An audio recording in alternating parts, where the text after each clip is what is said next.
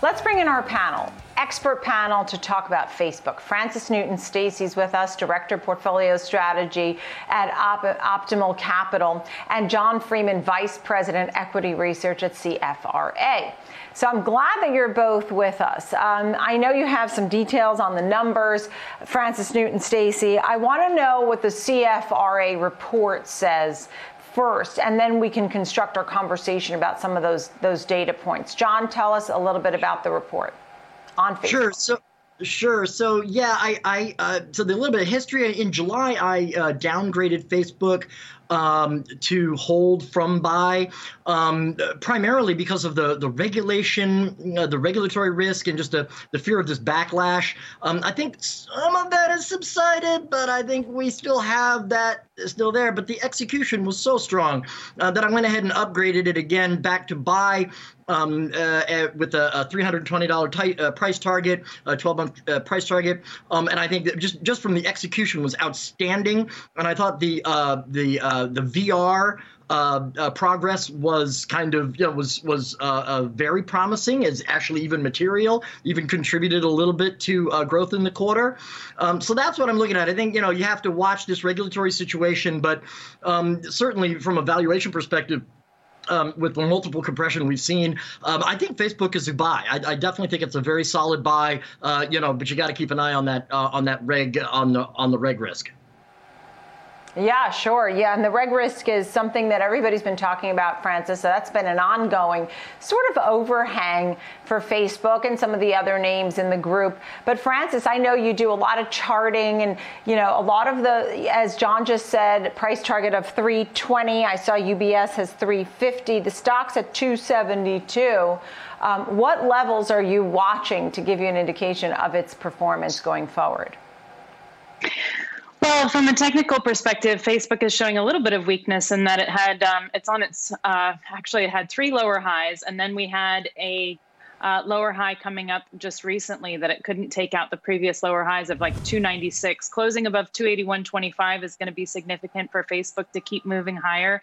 I think the loss of enthusiasm yesterday had to do with the sell-off in the sector in general, but also just that there are some headwinds to Facebook's you know model, despite the fact that they you know, beat ubiquitously um, on earnings. And I think that Facebook and some of the other tech companies moving forward are going to go along with the sector and how well the tech sector does, you know, sort of competing with the reopening trade um, as we move into the rest of 2021. So, Frances, you look as uh, not only at Facebook but as a broader scheme, just the momentum of the market, like looking at the Nasdaq, looking at the S and P 500, because that could be the way Facebook goes. Yes, certainly. Um, you know, the tech sector, as we know, outperformed everything last year. You know, those five or six stocks in the S and P when the other 495 you know we're down uh, relatively speaking. Right. facebook did 31% last year. So we're just going to have to see if you know they have the frothiest valuations.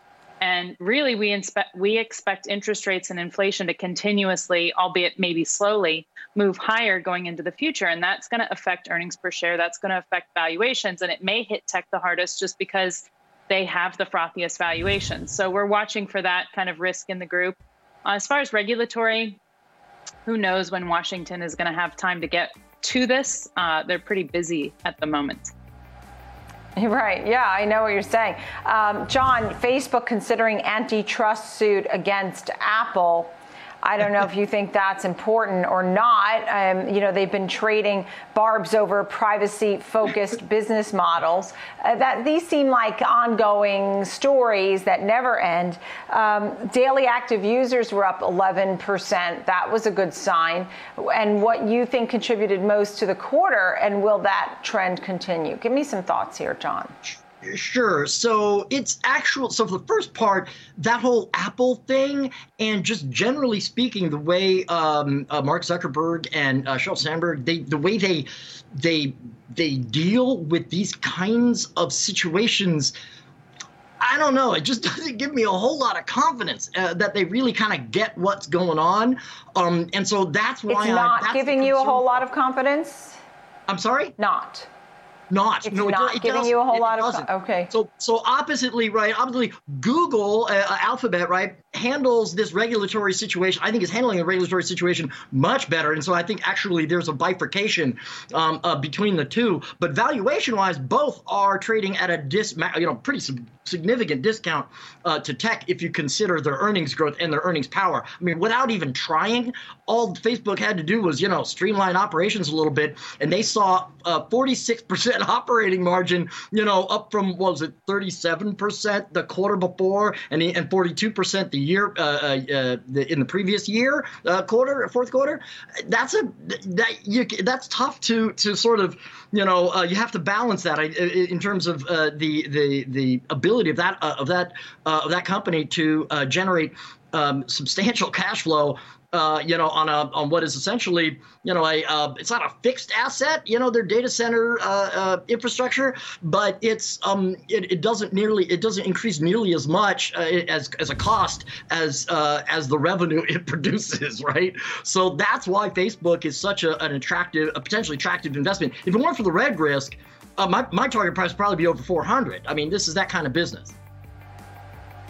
Ah, so without the reg risk, you would have a price over price target of over 400. So that is oh, yeah. pretty bullish on the big scheme of things. Um, sure. Frances, you know, obviously Instagram goes under the the Facebook umbrella. When you talk about the parts and the revenue stream and the engagement, what do you think of with Facebook as it continues to, you know, monopolize the world? Yeah, I mean, again, uh, hard to argue with some of those points, but I do think that Facebook is going to be, you know, trade along with the broader economy. And I think that, you know, it's here we are, we're off and running for 2021. We've got a reopening situation. Uh, we did see some weakness in the reopening trade starting, you know, January 6th. Tech went up. Now we're seeing the reopening back in favor, and tech is a little less strong. So, I think that Facebook is going to, you know, not be able to escape those trends. I thought it was very interesting on the whole WhatsApp situation when they said that they were going to turn that data over to Facebook.